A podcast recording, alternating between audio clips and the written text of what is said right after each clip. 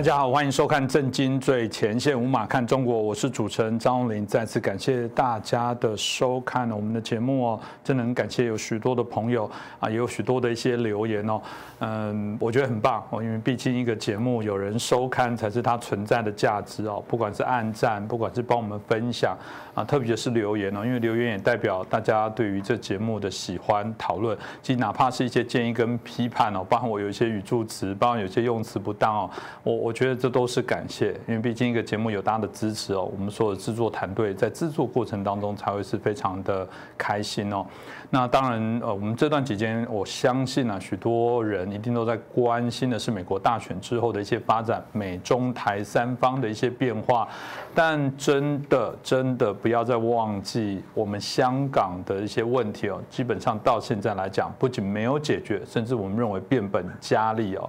呃，如果说这个台湾哦，这个饱受这个中国啊攻击哦，中啊不断的这个超越所谓的我们过去这个中线哦，然后啊针对有一些啊我们军事上的一些挑衅哦，但香港来讲，当然不用派飞机啊，因为基本上来讲，他们整个已经都进驻到香港，从原来的所谓一国两制，现在看起来叫一国一制哦。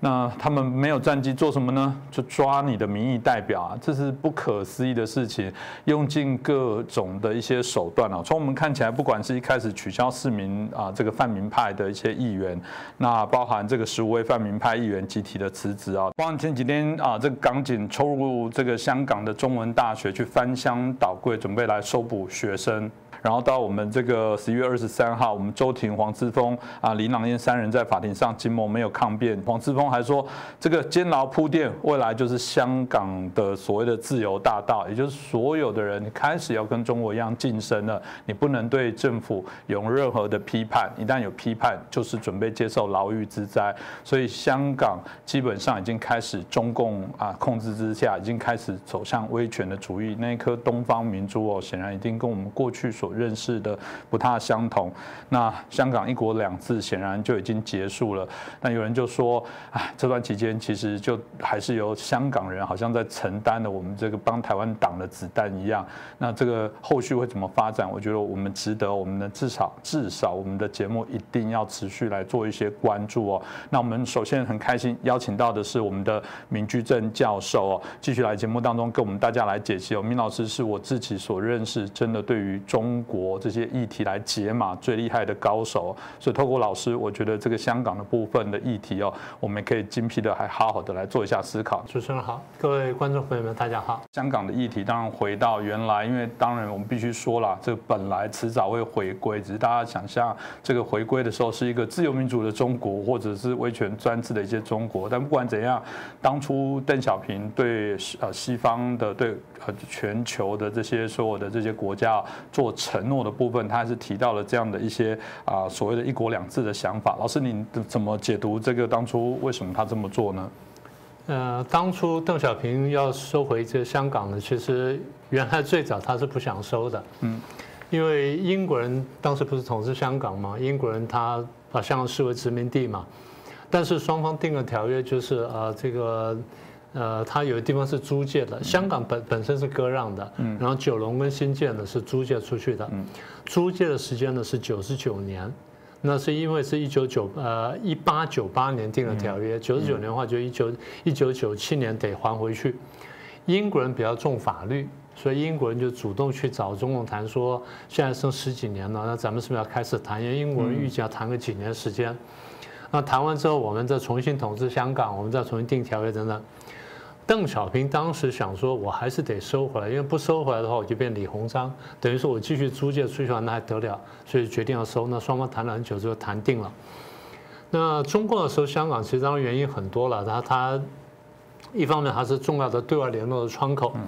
啊，不管是高科技也好啦，或是外汇啦、情报啦或人员交流呢，香港对中国来说呢都是很重要的窗口。所以他原来想说保持原样啊，什么都不变的，其实大家都方便。但事情逼上来了，英文这样讲，他又不能不收，就收了。收了，然后拿下来，拿下来之后呢，他就想说，那我就答应你们，因为我担心，我知道你们担心，我也想保持现状，所以怎么办呢？我就玩一个一国两制。他说是发明，其实唐朝时候就一国两制，这没什么了不起的事情。一国两制有几个重要原因，一个就是他当时改革开放，要拿香港当做个门面，当做个窗户，说你看我真的改变的跟过去不一样。第二呢，其实很大程度呢着眼于台湾，因为香港、台湾都香港、台湾、澳门跟当时澳门都拿没拿回来。所以呢，保留香港，然后呢，让香港去实行一国两制。如果实行的很好，香港继续保持繁荣、自由、开放等等的话呢，那香港可以作为台湾一个样板，这样子让一国两制，叫做垂范台湾呢，对台湾社会来有帮助。所以换句话说，台湾不是故意这样做，但实质上在中共考量当中呢。台湾成了香港的一个后盾，香港因为有台湾存在，所以香港人就享受比较更大空间的一国两制。它最早是这样来的。嗯，原来那如果我们听到香港一国两制，事实上过去也有一些纰漏出现了，并不是没有。当然，我们刚刚提到的这个原来的好意哦，总是在施行过程当中会有一些拉扯。当然，我们差别在良善的面对，或者是我们刚刚提到的另外一方有恶意的部分。老师怎么看待？过去看起来一国两制显然。并不是那么完美。对啊，当时不是一九八零年代中期时双方谈定了吗？然后经过十几年的过渡，然后英国做准备做一些准备，然后慢慢过渡，中国做了很多准备。所以原来讲的是说五十年不变嘛，那五十年不变，各位算一下，从一九九七年起算五十年的话，就到二零四七年嘛。所以当时一推算，我们就说，按照中共的个性。绝对不会到二零四六年才来改变，嗯，一定会提前改变，提前多久我们当然不知道。所以当时很多香港也好，台湾也好，国际学者呢都在谈说香港的未来，大家在想说，那香港未来这个一国两制到底能维持到什么程度，然后能够维持多久，什么等等。所以刚刚你说出了几次纰漏，那就在我们仔细观察当中呢，一九九七不是收回去吗？是九九年收回澳门吗？收回之后呢，中国开始紧锣密鼓开始做筹备。二零零三年，他在香港推动二十三条立法。所谓二十三条立法，就是基本上就是国安法，但是国安法的一个部分，特别针对言论的部分。啊，就譬如说香港人在香港讲话啊什么等等，牵涉到什么香港独立啦，或挑战中共主权什么等等呢，那中国可以惩罚。所以这个消息传出来之后呢，香港民情沸腾。大家就开始出来示威游行等等，到最后最大那次呢是五十万人上街，这地方我得稍微修正一下哈，外面的数字都说是五十万上街，后来我有机会问到香港的文汇报跟大公报的高层，我说啊上次上次是五十万上街，他说不是了，我们了解是七十五万人了，嗯，有七十多万人，他就讲个准整数就是七十五万人上街。所谓七十五万人上街，各位知道，就是香港当时大概差不多六百多万人，呃，一九呃二零零三年差不多六百多万，六百五到六百八左右。好了，那么这个将近七百万人，你有个大概七十万人上街，那就十分之一人上街，坚决反对这二十三条立法。原来我的认识是，中共要强力推行东西，只要在他这个权力范围之内，他。通常可以成功，因为如果不成功，我就打断你的腿，我要做成。嗯，就这次一下五十万到七十万人上街，中共居然停手了，所以我当时大吃一惊，我说哟，你看看，第一民意是不可侮的，第二老天爷要干什么，你还真的不知道。啊，这是第一次，当时我真的受了震动。然后后来中共当然对香港陆续做一些承诺，譬如说双普选啊，就是这个特首啦，跟这个立法会的这个议员双普选等等。讲是讲了，然后大家做了很多，大家有很多期待，甚至做了很多准备。很多民间的这些民主人士呢，民主派人士呢，摩拳擦掌说准备到时候投入双普选。好了，到了二零一二、一三、一四的时候呢，风向有点变化。一四年呢，那香港老百姓发现说，中共真的要取消双普选，所以呢再次上街，那次就是雨伞运动。是。所以雨伞运动一一出来之后，上次我在节目上讲过，我说当时大家都很惊讶，我说中共最后呢，应该就是挑动群众斗群众，然后最后找借口把它镇压下去。当时是蓝营执政嘛，所以蓝营的那些高官朋友就问我说：“那你看后面会怎么样？”我说：“坦白说，我不知道会怎么样，但是呢，我看见的是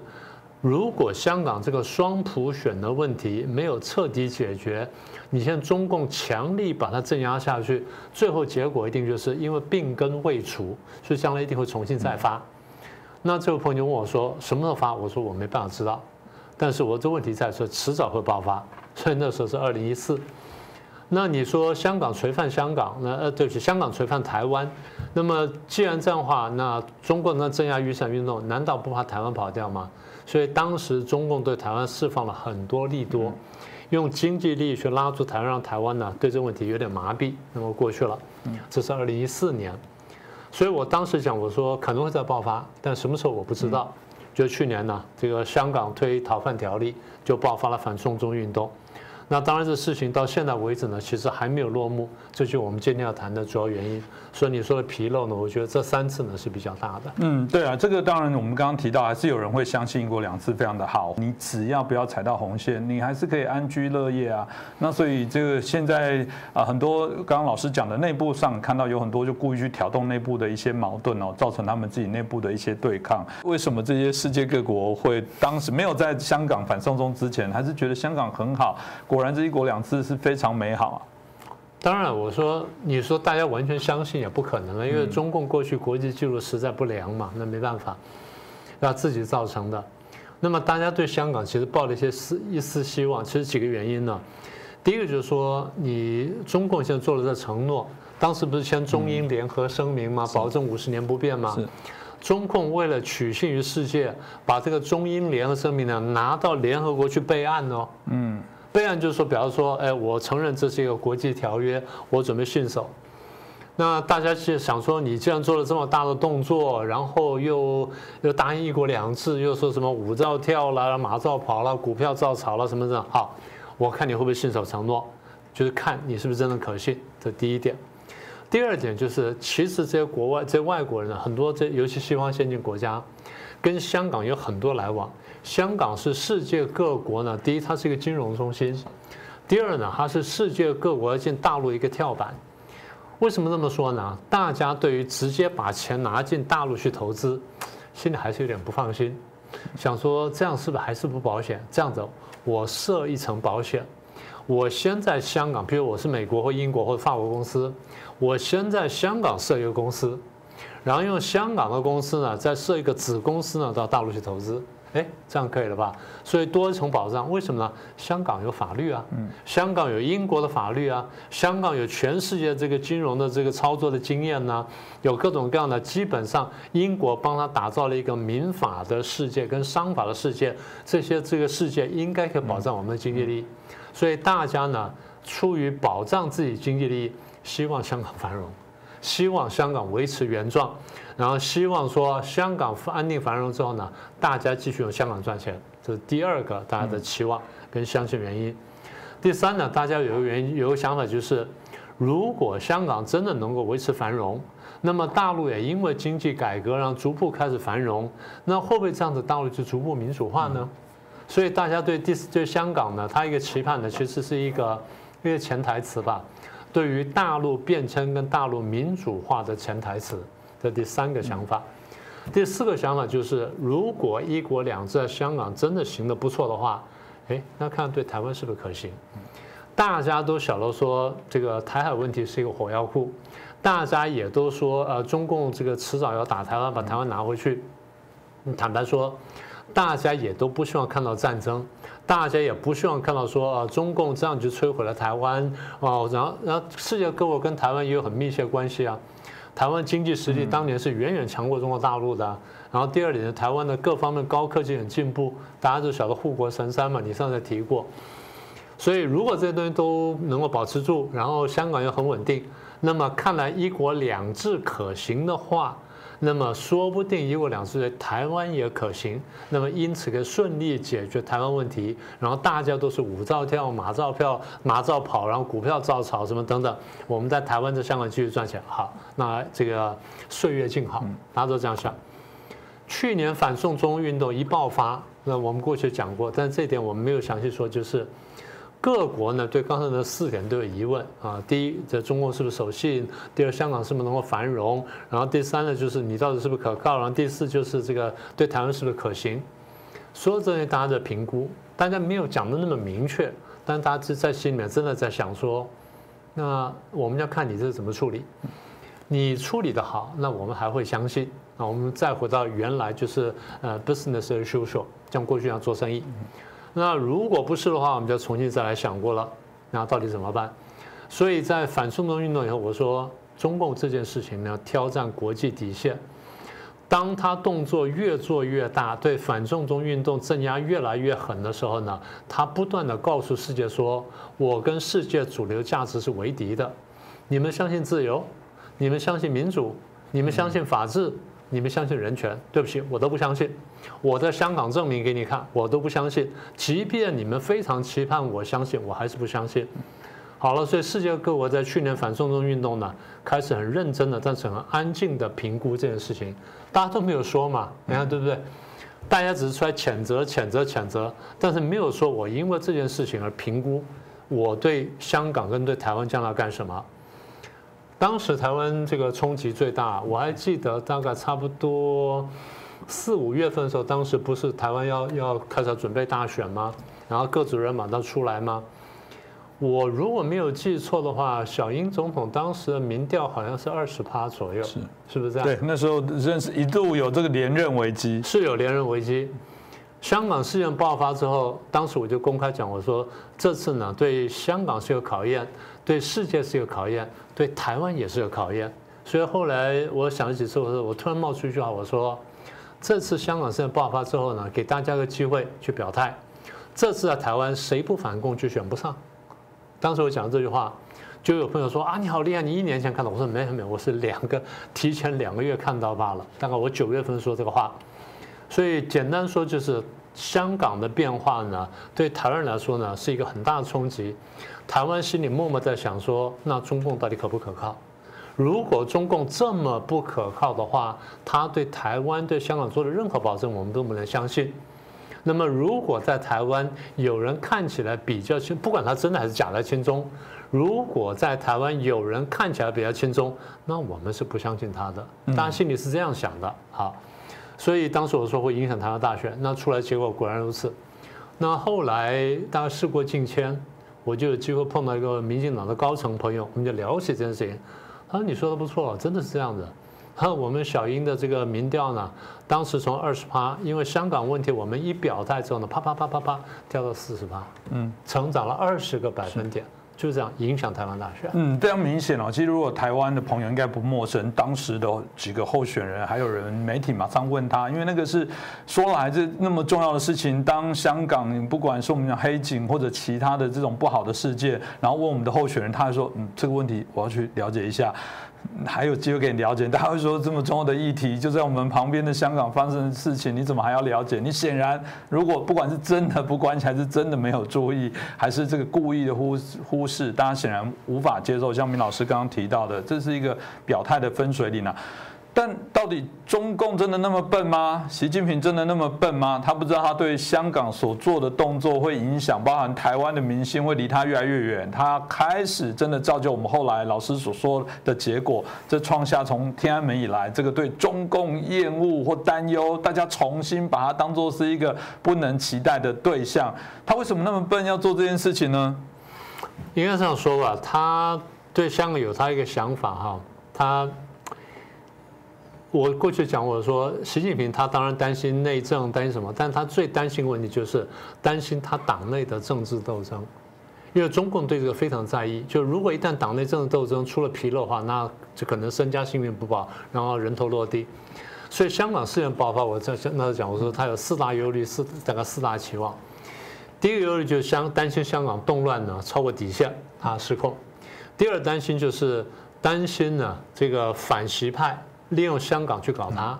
第三呢是担心国际上利用香港去搞中共，第四呢担心香港的事情呢做延烧大陆，这过去我讲过，所以是他四大忧虑。那么四大期望什么呢？如果说我要解决我忧虑的话，按照我们的办法就是对话，对不对？对话然后讲清楚啊，双方各做一些让步，然后将来我答应你的这个呃双普选，我慢慢推出来，给出个时间表，哪怕延后一点点，说不定你能接受，那问题就过去了。中共逻辑不是这样，中国逻辑就是只要我有力量，你力量不够时，我一定把你腿打断，嗯，甚至把你腰骨打断，我看你怎么反抗我，所以这就是出手了。所以出手的想法就是，如果我能够四大期望啊，第一，能够镇压、停止游行；第二，停止游行之后呢，恢复社会秩序；第三呢，恢复经济。恢复经济之后呢，希望外国商家，尤其是美国企业，特别是华尔街，重新回到香港来投资，继续推动香港繁荣。你们不在香港赚钱吗？嗯。那你刚刚问说，习近平难道这么笨吗？他的逻辑是这样啊。中共想说，我对大陆的内部统治都这么严厉了，你还不上来做生意？香港过去你做生意是啊，那时候呃相对比较开放，你去了。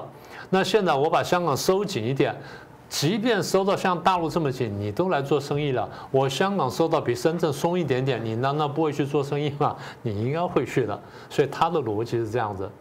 但是他他没有想到，就是这一次大家想法不太一样，大家从。从刚刚讲说，从底线上看懂了你是不可靠的，问题在这里。那当然，啊，中共因为强推这香港版的这个国安法，然后大肆逮捕这些议员哦，然后还是持续。我必须说这件事没有结束。当美国也推出了这个香港的自治法，的确，西方如果没有在更大的动作，我觉得会让他跟恣意妄为的去走。那老师怎么看？嗯，应该这样说哈，就是西方各国对香港的制裁呢，现在正在慢慢发挥作用。我们看到美国的第一个反应就是取消这个香港的优惠关税地位嘛，然后通过了这个香港自治法。呃，最具体部分呢，一个就是对于这个呃中国大陆跟香港的相关的官员呢，该进行制裁，前后制裁了十几个人。第一是冻结他们财产，第二是不许他们来美国，这个严厉，这个已经很严厉了。那最近传出消息说，香港特首林郑月娥现在出去呢要带现金。上街做事情要带现金，他就洗个头、吹个头发要付现金。为什么？信用卡不能刷。嗯，但 是信用卡跟美国的银行是有关系的，所以不能刷。那可能要另外办一张卡才能用。那所以这个对个人来，对他们一些个别官员个人来说呢，造成很大的不便。那第二就是对于香港的优惠关税地位呢，现在开始要改变，就是我把香港东西呢视同大陆出口，我要开始打税。当然这个部分呢，将来要看具体怎么实施。啊，这个东西收紧的话，对香港经济打击会非常大。那对香港经济打击非常大。第一呢，直接打到香港的老百姓；第二呢，会间接打到大陆的经济跟金融。因为我刚刚讲，我说其实中国大陆呢对于香港的依赖非常高，那么说这个部分将来会很严厉。第二点就是现在看到多国呢已经开始出来联手抗议了，然后很多动作具体出出来了。比如英国不是最近讲说英国派航空母舰来到亚洲嘛？这就具体的动作。所以这么一来，就变成说我在一两年前讲，我说美国似乎在这个时候呢，川普政府要推动一件事情，就是要全推动一个全球反中共大同盟。全球反中共大同盟在往下走的时候呢，就是。当中共开始告诉大家说，我跟你们的这价值观不一样，然后我是反对这个现这个现代价值观的，等于中共明白告诉他说，我跟你们要脱钩。当中共跟大家脱钩的时候呢，全世界也跟中共脱钩了啊。这第三个变化，第四个变化就是大家开始不相信中共的时候呢，大家还没注意到一件事情，各国开始默默的修改对台湾的政策。嗯。这就是我说的香港人帮台湾人挡子弹的地方。台湾人感觉的还不是很清楚，为什么呢？因为原来我刚刚不是讲说，这个世界各国默默的从四个方面去观察香港一国两制吗？其中第四点就是，如果一国两制在香港行得通、走得好的话，那么用到台湾呢，大家不会反对；但是如果一国两制在香港走不通、行的走得不好的话，大家对于一国两制能不能在台湾用呢？各国是存疑的。所以原来大家政策是慢慢放手，让台湾去接受一国两制。因为如果一国两制行得通的话，但是一旦一国两制行不通的话，大家要考虑说，那我们是不是要出手保卫台湾？这是中共始料未及的。我们现在看到就是很多国家呢开始修改对台湾的这个政策，对不对？我们看到欧洲那些小国，甚至就美国的这个动作都不一样了。不是单纯对抗中共用的，而是基于价值观来考虑的事情。所以大家现在修改对台政策，我觉得三个考量：一个是意识形态，就是民主不民主问题；第二是价值观的问题；第三是人权问题。也就是这些人觉得说，如果香港七百万多万人我没办法保住的话，那台湾两千多万人呢，我更不能丢掉啊！这是这个第四点。所以我们可以看到，从历史上呢，好像在一九八四年左右。当中共跟英国在谈那个基本法的时候，谈这个联合声明的时候，中国定基本法，然后说五十年不变，看起来是因为台湾的存在给了香港人一个更大的一国两制的空间，是台湾人在帮香港在挡子弹。现在呢，用反送中运动，香港人真的站起来，用肉身帮我们挡子弹，流血牺牲。那么现在呢，各国开始考虑修改对台湾的政策。那我现在比较这个有一点点顾虑，就是说这件事情大体上川普这样做，但是以拜登现在推出的政策跟人选来说呢，他可能不一定会这样做。所以我一方面的期望，二方面就看到很多迹象呢。我真的认为川普这次总统选举呢，他的这个竞选的，他他的司法的结果呢，他的赢面不是太小，他会有赢的机会。好，最后想讲的就是。不管怎么样，我们今天这个主持人问我这个问题呢，结论大概就是“一国”这两制在香港是没有走通。那台湾怎么还会有人想要去去搞一个台湾版的一国两制？还相信中共将来会信守承诺呢？这不是很奇怪吗？是啊，这个我想我们也呃在节目当中谈最长最多次的部分是啊，有时候我们都搞不清楚谁才真正敌人。我很喜欢明老师哦，这个啊醍醐灌顶直言讲提醒这个两大党说，哎，民进党或者国民党，你们的对手是彼此没错，但不是敌人。你们真正敌人，你们没有搞清楚，你们的战略策略就会错误，甚至还拉敌人来对抗我们自己台湾，把亲爱的台湾最基本的一个价值哦。呃，我我在节目当中也提过了，很多人说今日的香港哦是明日的台湾哦，所以大家才会针对这个香港议题很担心被赤化，大家要联手要成为这个反共的大联盟。但回过头来说，如果香港现在扮演那个关键的角色，如果大家束手都不去管它，不去帮香港，不去让香港在这个议题上取得更多的胜利，我们就应该去协助它。所以我反而呃比较喜欢。正面的来说，应该是今日的香港是明日的中国。今日的香港应该是所有华人的机会。再一次感谢明居正老师哦，啊带来这么啊这个我们很重要的一个评析哦，因为我们觉得香港的议题是非常关键跟重要。我想我们节目未来还会持续来做关注哦。再次感谢大家的收看。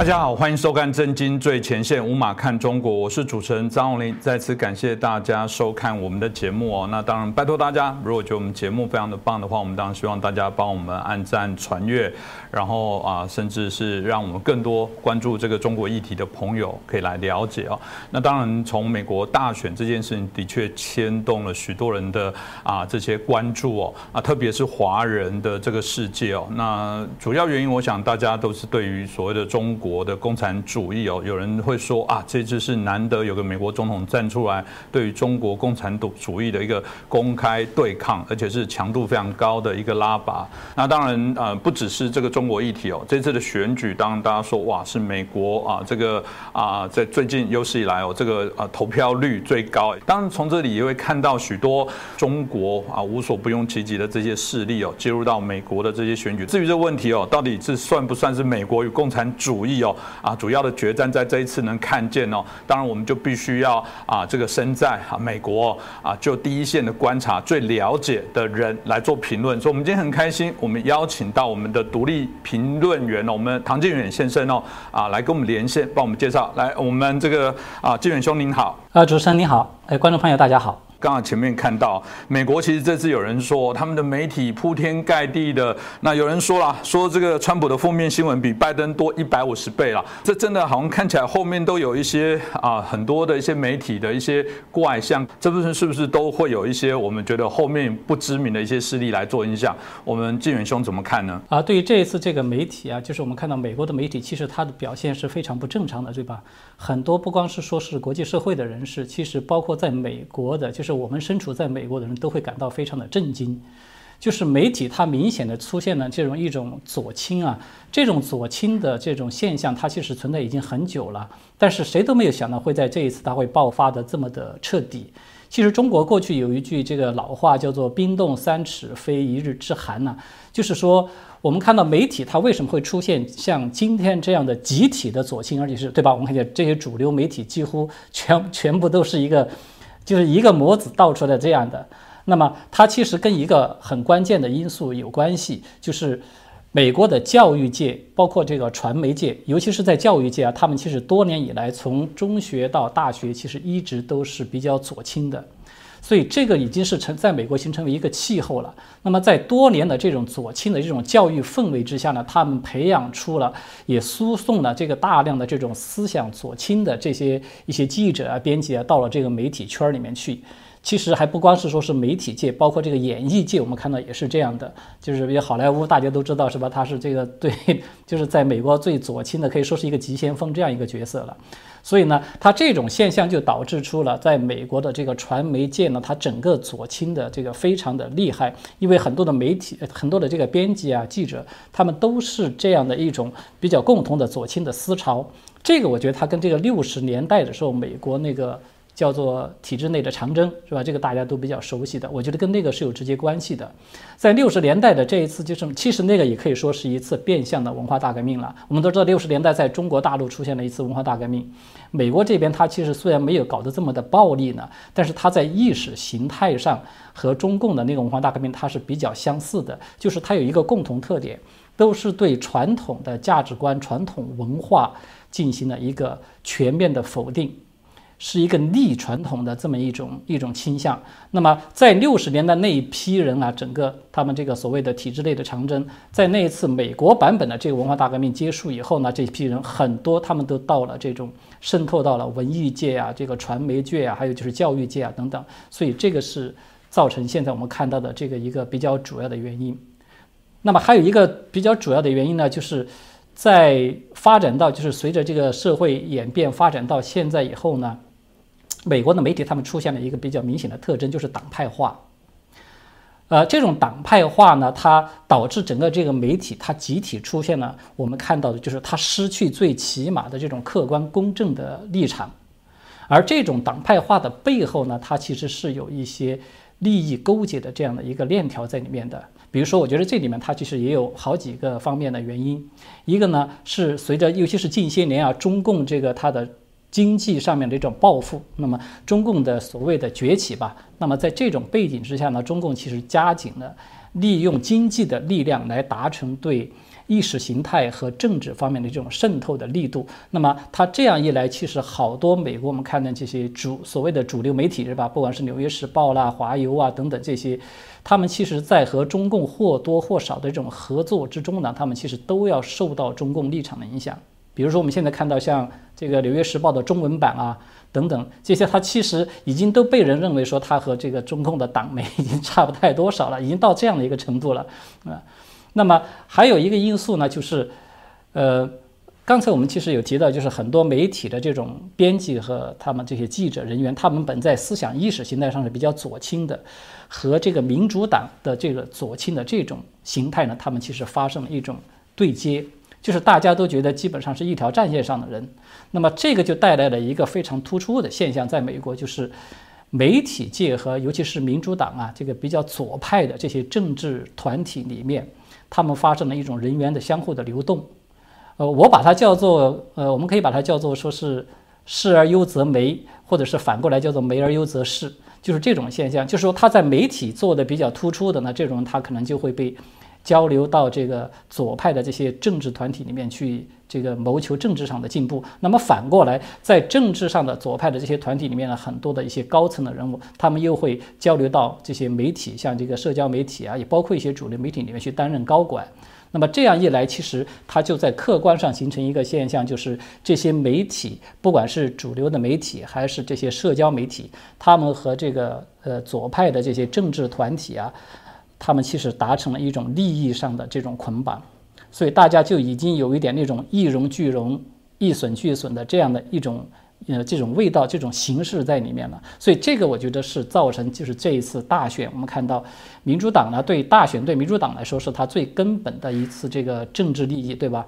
那么是他绝对不可以放弃的了。所以这个突然间我们就看到很多的这种主流媒体怎么突然都成了这个民主党的一个盟友。而且是可以说是铁杆的盟友出现这样一种面貌，我觉得差不多就是这么几个原因。对，但我们看到的现象还不只是我们纪远兄所提到的这些主流媒体的一些问题哦，更严重的是，我们其实前阵子刚好在选前，大家应该还记得哦。当然，呃，许多的这些所谓的新媒体哦，网络的媒体哦，甚至还嗯，有人都引起很大的争议哦，啊，把这个啊，川普阵营或川普本身的一些言论哦，甚至把它做了一些啊限制哦，包含不管。是我们提到 Twitter 啊、脸书啊、Google，哇，这听起来还不只是主流媒体，连这种我们谈到新兴媒体啊，甚至更多元的，包含年轻人接触的部分，显然都变成了是一个非常铺天盖地的一个影响哦。我我我一直在谈到说，这一次的一些选举，有人认为了哦，这美国选举制度是不是不不完整了？这个什么选举人制度是不是该检讨啦？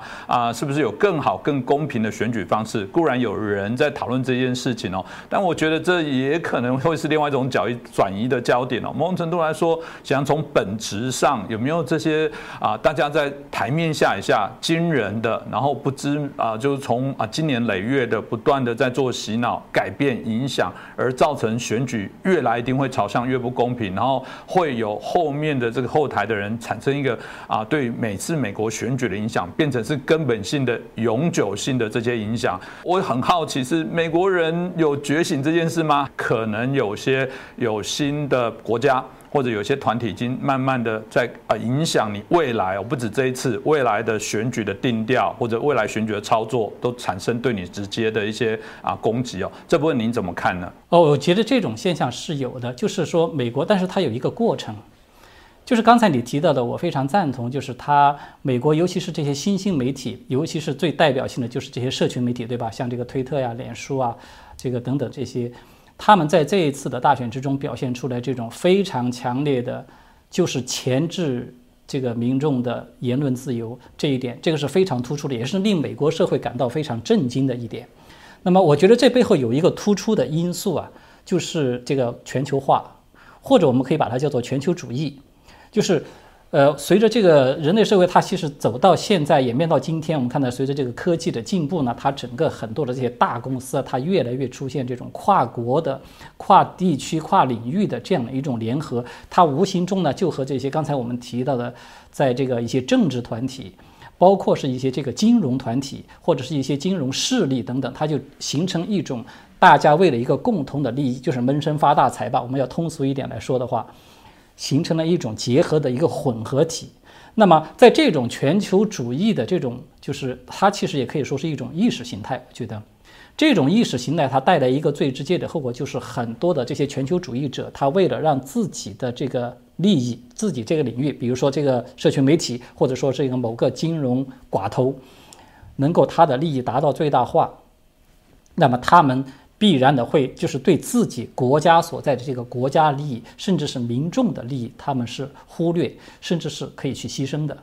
所以这样一来，在这个背景下，我们看到就是这个这些社群媒体啊，他们表现出来的这次为什么会空前的力度来封杀这个川普总统的这个言论？那么，我觉得这背后最突出的矛盾就是，川普总统就是一个非常典型的，他要以美国优先。这样的一个施政是吧？这个是它的最核心的一点。那么，川普的这个核心的这个施政的特点呢，恰恰和这个全球主义是尖锐的这个对立的。对我觉得这个是背后的一个比较主要的因素。至于说美国社会上，我觉得他们现在，呃，照我个人的看法啊，在这次大选之前，美国社会说真正能够意识到这些就是全球主义者们他们对美国的这种危害。不仅是对美国国家利益的危害，而且是对美国的这个立国的根基最根本的这个美国政治制度的这种危害，其实可以说只有少数的人可能能够意识到。我觉得这少数的人就是包括了川普总统以及他比较信任的这些少数的一些精英人物。其实很多的美国大众对这一点基本上是不太能够清醒的意识到的。但是这一次大选，我觉得它起到一个非常。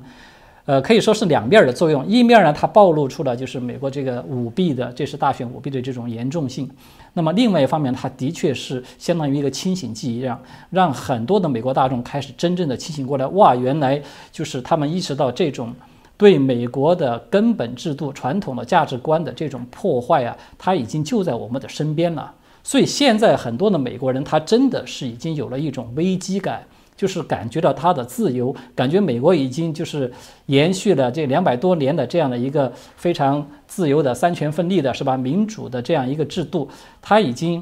感感到就是好像已经危在旦夕，的确是有可能要失去了。这个是很多美国人他们现在最真切的一个感受。所以呢，我觉得从这个意义上来讲呢，这一次大选它有点像是起了一个呃启蒙的或者说是教育的这么一个作用，就是让很多美国人他真正的清醒过来，对。那当然，从这一次的选举哦，因为。嗯，虽然呢哦，看起来这个有很多的迹象，大家会说哦，拜登他也公布他的第一波的那个人选啊，川普好像慢慢也有一点这个表达出说，嗯，他在对于交接的部分，当然该做的有些还是要做。有人就说，这到底是选举已经抵定了，还是后续还有可能许多的一些变数哦？我记得呃，当初在第一次的这种辩论的时候，啊，这个有人开玩笑说，哎，当你看到一个七十四岁跟七十七岁的年长者哦。还在为了他的工作权在拼命哦，然后告诫我们年轻人说：“你怎么可以不好好认真工作？你看人家那么认真哈，这个为自己的这个人生价值还在奋斗。”所以这次的选举，当然除了呃，我们看起来因为这种紧绷造成了整个啊史上投票的新高，我们也看到一些些微的问题哦，比方说这次那个 ntifa 有人提到说啊，他们当然就是一个反法西斯主义的一个团体哦，他们领导人向拜登讨赏的新闻就被刻意的忽略。那甚至他们大闹纽约的时候，民主党竟然还要求警方对骚动啊要开绿灯帮忙。那最后啊被抓了保释的也是民主党。这个部分我们啊老师你怎么看？呃，我是这么来看的，就是首先第一个就是你刚才提到的，就是民主党这边我们看到它出现了一种呃叫做以命相搏是吧？类似于这样的一种表现，什么在这个呃放纵的 Antifa 呀等等，他们去打砸抢烧啊等等。他们为什么会在这一次的这个大选里面表现出来这么就是有一点，呃，我们感觉就像是把它叫做打一个比方吧，它就是有点像梭哈式的这种豪赌啊，它这种姿态呢，我觉得这个背面背后它其实有一个比较关键的因素，就是跟川普本人的这个在竞选之中这种优势有密切的关系。其实啊，这一次我们看到川普他这个实质上，我们从现在这个被曝光出来的这个就是这些信息可以看到，川普他其实在这次大选的领先优势其实是非常巨大的，对吧？我们看到就是拜登这边他们可以说使用了几乎是所有的这种能作弊的这种方式，现在据说有人统计下来至少是二十多种，什么从软件作弊到这个就是选假票啦、死人投票了，各种各样的。就是这样，你看他现在跟川普的这个票数也都只不过是基本上，嗯，就是说能够打平，或者在这些关键州啊超过川普也都是只不过是才几万票这个样子。那么你就可想，在真实的一种情况之下，其实川普他的优势有多大了。那么川普这种巨大的优势呢，我觉得他其实不是现在才建立起来的，在二零一六年的时候，其实我觉得川普他对希拉里的竞选那一次，他的优势其实就是已经是比较大的了。那么这个优势呢，它就带来了一个问题，就是可能让民主党他们意识到自己在就是未来的这四年的选举里面，如果说再要通过这种正常的方式来和川普进行竞争，他们基本上是没什么戏的。尤其是我们看到这四年，川普他的这个政绩可以说是政绩斐然，是吧？就是不管是在这个对美国国内的内政，还是说在在这个外交啊，这对这个国际和和平啊。包括在对这个纠正了美国对中共的这个美中关系上面，可以说川普是居功至伟。这一点就是连民主党的绝大多数的人他们都是认同的，就是他们都认同是川普上台以后，才让美国人清醒过来，重新扭转过来了这个美中关系的一个正常的这么一个一个关系。所以呢，正是这样的一个情况，我觉得它导致民主党他们这边其实有了一个判断，就是在正常情况下要和川普来竞争是根本就不可能取胜的。所以他们唯一的。这个途径只能是通过这种大面积的舞弊、大面积的这个作弊。那么这个是一个方面。另一方面呢，我觉得其实它可能还涉及到一个因素，就是他们为什么这么着急在这一次的大选会要这么的孤注一掷，就是表现出来这么一种状态。是跟这个川普本人有关系的。川普我们都知道，他其实在二零一六年那一次竞选的时候，他就明确的许了很多承诺，对吧？他要做这样，要做那样。这个呢，成为川普的一个非常突出的特点。我们看到他在这四年里面，他基本上都兑现了他的承诺。唯一他还没有兑现的，就是对希拉里和奥巴马这些人，他曾经说过要追究他们的这个这个责任，是吧？这一点他还没有。但是这一点其实很多人心里都是非常清楚，我觉得就是包括这个民主党他们高层这边很多人呢也都是清楚的。如果说让川普再次连任，他们之前前面这四年呢通过什么通俄门呐，通过什么电话门呐、弹劾啊等等各种各样的手段几乎都用尽了，但是都没有能够扳倒川普的情况之下，再让川普连任四年，那么。很有可能就形成一个局面，就是川普很有可能他会奠定共和党在美国长期执政的一个竞选优势了，这个是一个。二一个呢，就是川普很有可能在连任的后面的四年会真的要兑现他的承诺，来追究民主党的这些高层，追究他们过去的这些责任。那么这个是民主党对他们很多这些高层人物来说，他是觉得不可以接受的。呃，所以那么在他们看起来，这个基本上可以说就已经是一种，嗯。就是，呃，怎么说呢？有理就无我的这样的一种非常对立的这样的一种关系了。同时呢，还有一点就是刚才我们有提到的这个，川普他呃这四年的里面最大的一个政绩，可以说就是说对中共的打击。那这种打击，我们现在看到就是他发起了这个新冷战吧，我们可以这么说。这个新冷战到现在为止，对中共的这种压力，已经是造成中共陷入了一种严重的、非常严重的困境，一种严重的危机里面，对吧？这个是大家都其实是公认的了。那么，这个在这种情况之下，它其实促成了一个因素，就是中共这一方。我们都知道，中共这么多年对美国的渗透其实非常厉害的，呃，在政经商文化各个方面的渗透，其实他们都有相当的这样的一些势力在了，影响力或者说它的已经有非常大的影响力。那么，在这种情况之下，中共它其实也就可以说是倾尽了全力，动用它的这种影响力。想要这个就是阻止川普的连任，因为只有这样的话，中共他才有可能真的从他现在当前的这种危机里面，他能够获得一个缓解。对，在我看，他基本上主要是这么几个因素。对，嗯。嗯，其实当然，习近平也算太厉害了，因为至少到目前他所领导的这个中共哦，啊，让全球对于所谓的中共的厌恶感或者担忧的部分，反而因此来加强哦，就是超过了当时天安门的这样的一些状况哦。哎，为什么共产党还是持续可以来统治中国？建元老师你怎么看？呃，首先我先就是说一下第一个问题，关于中国梦的这个问题。呃，中国梦呢，它其实和这个美国梦是相对应的，是吧？这个是习近平所提出来的。那么我们都知道，美国梦它的内涵是什么？其实美国梦我们大家都能够比较理解的，它就是在美国这块儿，它的自由信仰啊，它都能得到的，就是自由信仰和他的个人价值能够得到保障的这样的一个情况之下，它能够实现他个人的价值，实现他个人的人生的这个梦想，那么就是获得他个人的成功。这个是我们一般意义上去理解的美国梦。但是实质上，在我看来呀，习近平所提到这个中国梦，它是恰恰相反的，它不是指你个人价值的一个成功和实现，相反，它是通过对你的自由信仰和这种个人的创新等等这些价值的一个剥夺和抹杀。这个才是真正意义上的中国梦，也就是说，它的本质呢，其实是把中共的这种党的权利啊，我们我们简称把它叫做党权，就是在党权无限的扩大的前提之下呢，无数的民众其实成为中共这种数字集权的一个囚徒，它其实是这样的一个梦。那么可以说，它其实是一个噩梦。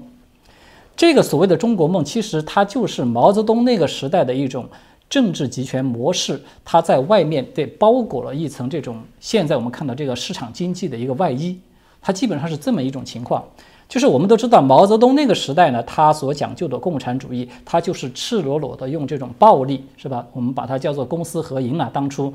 呃，用夹杂着暴力的这种方式来掠夺这些民众的私有的财产。那么现在，习近平呢，他虽然没有这么直接的、这么暴力的方式，就是直接夺取你的生命的方式，但是呢，我们看到他用了一种相对隐形的方式，就是用党能够控制的这些企业，来把这些私营企业进行吞并。他不是通过叫做混合改革吗？通过这样的一种方式，把这些私营企业变成实质上的党所控制的。这个所谓的国有企业，其实是党企，就是党的企业。那么这个它其实达成的目的是一样的，就是把私人企业党化了，由党来掠夺给占有了。那么从这个角度上讲，我们可以把它视为习近平所做的这些这个所谓的中国梦的这些政策呢，它其实只不过是把毛泽东当年的这个政策的拿来隐形化，把它稍微软化了一下，就是是做了一些市场化的包装，大概是这么一个情况。那么至于说习近平他在这个利用这种民族主义，我们看见就是习近平上台以后，他拼命炒作这个东西，诶，炒作的非常的极端，甚至是，呃，把这个中共呢自己打扮成为是中华民族的一个捍卫者，是吧？打扮成中华民族的民族利益的代表者。呃，也就是说，他在鼓吹他的这个所谓的传统文化，发扬传统文化。其实我觉得这是完全是一种盗用的概念，就是他就像那个偷梁换柱一样。习近平所提的这种所谓的传统文化，它只不过是披着传统文化的外衣的一个党文化，对，就是他是打着一个继承发扬的这样的一个名义，实质上是在对传统文化进行破坏了。那么，因为这样一来的话，他对中国民众的这种洗脑和控制，它会更加的隐蔽，它的效果会更好的。因为绝大多数的中国人，虽然经历了这个多次的政治运动啊，包括经历了文革啊等等这样的一些这种就是非常残酷的这个年代走过来，但是他在骨子里的就是这个中国这个传统文化，其实它的那个生命力还是非常强大的。它就是通过代代相传呢，它还是能够延续下来一些东西。但是中共呢？他知道，如果说要用这种纯粹暴力的方式把你彻底的，就是斩草除根呢，是很难做到的。所以他现在就换了一种柔性的方式，就是我说的，他披着传统文化的外衣，实质上内涵里面呢都是中共的那套党文化的东西。这个是一方面。那么另外一方面就是你刚才提到的关于这个拜登的，就是如果说拜登他能够当政以后呢，他对这个国际社会是吧？他对。在对待中共的这个政策政政策这方面，它究竟会有一个什么样的影响？它会不会真的是像他自己所说的那样，就是会对中共表现出来非常强硬的一面？包括对这个，就是他会不会真的去比川普做得更好，能够联合盟友来对待中共，嗯，形成一个这种就是呃有效的一个联盟？呃，对这个呢，我个人是不乐观的。为什么这么看呢？就是首先啊。我觉得拜登他体现出来的对中共的这种所谓的强硬，包括他对习近平的这个批评，我觉得他更多的是一种竞选的策略，或者说是他的一种伪装。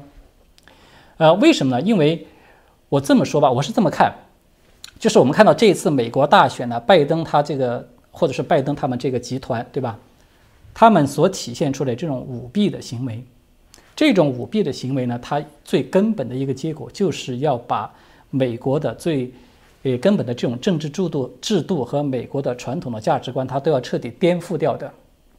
那么它就带来一个问题，也就是说，拜登他本身他这一次通过舞弊，他反映出来，拜登在意识形态的这个层面之上呢，他其实是敌视美国的，他是想要把美国进行一种柔性的颜色革命，是要把美国进行一次重置的，可以这么来说。那么。这个从这个角度上来看，你想，拜登他要改变美国的这种就是价值观，改变美国的颜色，要重置整个美国，这个目标是不是和中共其实是完全一致的？我们看到它其实就是一致的。也就是说，不管表面上拜登他可能会和中中共呢会在很多具体的这种利益的这种纠纷上面会有一些矛盾的存在，包括他和习近平本人之间，虽然他们过去的关系比较好，但是呢，他在这个前段时间他不是也曾经有骂过习近平是暴徒嘛，对吧？呃，也就是说好像表现出了一种强硬的姿态，但是我觉得他们在深层次的骨子里的这个意识形态方面他们是一致的，就是。他们都是比较敌视美国的这个真正的传传统的这个三权分立的这种民主自由的这个制度，他们都是要想把它要给搞垮的。所以我觉得从这个角度上讲，已经是决定了拜登他不可能是一个真正的反共的这样的一个立场。那么还有一个，我想这个再补充一点，就是说，呃，前段时间就是被曝光出来，就是拜登这个电脑门是吧？这个硬盘门。已经抛出了很多的这个证据，显示呢，就是拜登父子跟中共呢，他们之间是存在着很大的这种利益的输送，就是有一些利益的勾兑了。那么虽然现在我们看到他暂时是被媒体呢，就是都掩盖了，也是这些主流媒体，但是我们即便是从已经出现这种冰山之一角呢，已经足以看到，就是拜登他其实是一个腐败的政客。这个结论，我觉得对绝大多数清醒的人来说都是能够看得明白的。也就是说，拜登在这样一个丑闻里面体现出来一个重要的细节，他是直接的去和中共的情报机构来进行合作的。那么，那你就可想而知了，就是作为拜登啊，他是一个美国的高层的政界人物，你去直接的和一个敌对、敌视你的国家的这个情报机构去进行合作。就是为了自己闷声发大财吧，你就可以出卖美国的利益，至少是你出卖美国的利益的这个风险是非常大的。这样的一个人，就是说白了，他如果为了自己家族的利益，他可能出卖美国利益的一个美国人，他怎么可能能够负担起说是去帮助为了他的盟国去跟中共，嗯，就是出现这样一种完全对立的这样的一种状态呢？就是说，宁可牺牲他自己的这样的一个呃利益，去为了完成实现他的一个政治理想。我觉得其实这种嗯这个概念，它不仅是包括在美国的盟国。甚至还包括在像台湾这样的情况，我们知道台湾和美国事实上是一种盟国的一个关系。那么，是不是很多人像在猜想的，就是说，那么拜登上台了，他这个也其实对中共是同样有强硬一面。那么，他有没有可能就是和台湾联合起来，就是同样的能够来抵抗中共的这样的一个侵略？我个人是不太看好的。就像刚才我说的这个道理，拜登如果说他是一个连自己的国家利益都可以出卖的人，他怎么可能去保障台湾的利益呢？对吧？所以，呃，这个是一个方面。那么另外一个方面就是说，关于美国和盟国之间的这种关系，我觉得其实在过去啊，在川普上任之前的这个这个时期，美国和盟国之间的关系真的就有那么的好吗？我举一个很简单的例子，比如说那个呃默克尔，德国的这个总理默克尔，就是因为这个奥巴马不是爆出了对他进行窃听的这样的一个丑闻之后。其实默克尔甚至是在公开的场合对奥巴马都是非常的这个就是，呃非常严厉的这样的一个态度，就是一点面子都不给的。那么也就是说，其实，在奥巴马那个时期，我觉得美国在盟国的眼中，其实可以说是一个相当于是冤大头这样的一个形象。这个川普上台以后，他为什么极力的去纠正这些？其实就是为了一点，他把美国利益放在第一位，不想让美国成为冤大头。我们可以换个角度上来讲，就是。奥巴马和拜登，他们拜登他不是自己说了嘛，对吧？他如果说一旦上台之争，他在很多地方的这种政策，他会回到奥巴马时代。那么他就说明一点，拜登和奥巴马在外交政策上面，在对待盟友的很多的方面呢，他们是几乎是一模一样的，是一致的，就是相当于萧规曹随那样的。但是在奥巴马时期的他的盟友政策，在我看来，他其实是一种变相的大傻逼。对我是这么来看他。就是跟习近平那种大傻逼，我们知道习近平在这个去欧洲啊，是吧？对这个第三世界国家呀，去大傻逼，他是为了收买盟友嘛？呃，其实这种事就是一些酒肉朋友，可以这么说了。他的目的呢，也是要为中共在国际社会上的一些政治利益来服务的。比如说，这个中共在国际组织上面能获得一些投票啊，获得一些支持啊等等。那么这些都是他那个大傻逼直接带来的一个政治利益。其实，拜登和奥巴马他们那个时代。就是他们和盟友之间的这种关系，对，跟这个是非常相似的。同样呢，也是通过出让。我要说严重一点呢，他是出卖；说轻一点，他是出让，就是出让了美国的利益，成为一个冤大头去大撒币，以此换来的这样的一个所谓的盟友的支持。这种支持其实它是靠不住的，因为它是建立在利益的基础之上的。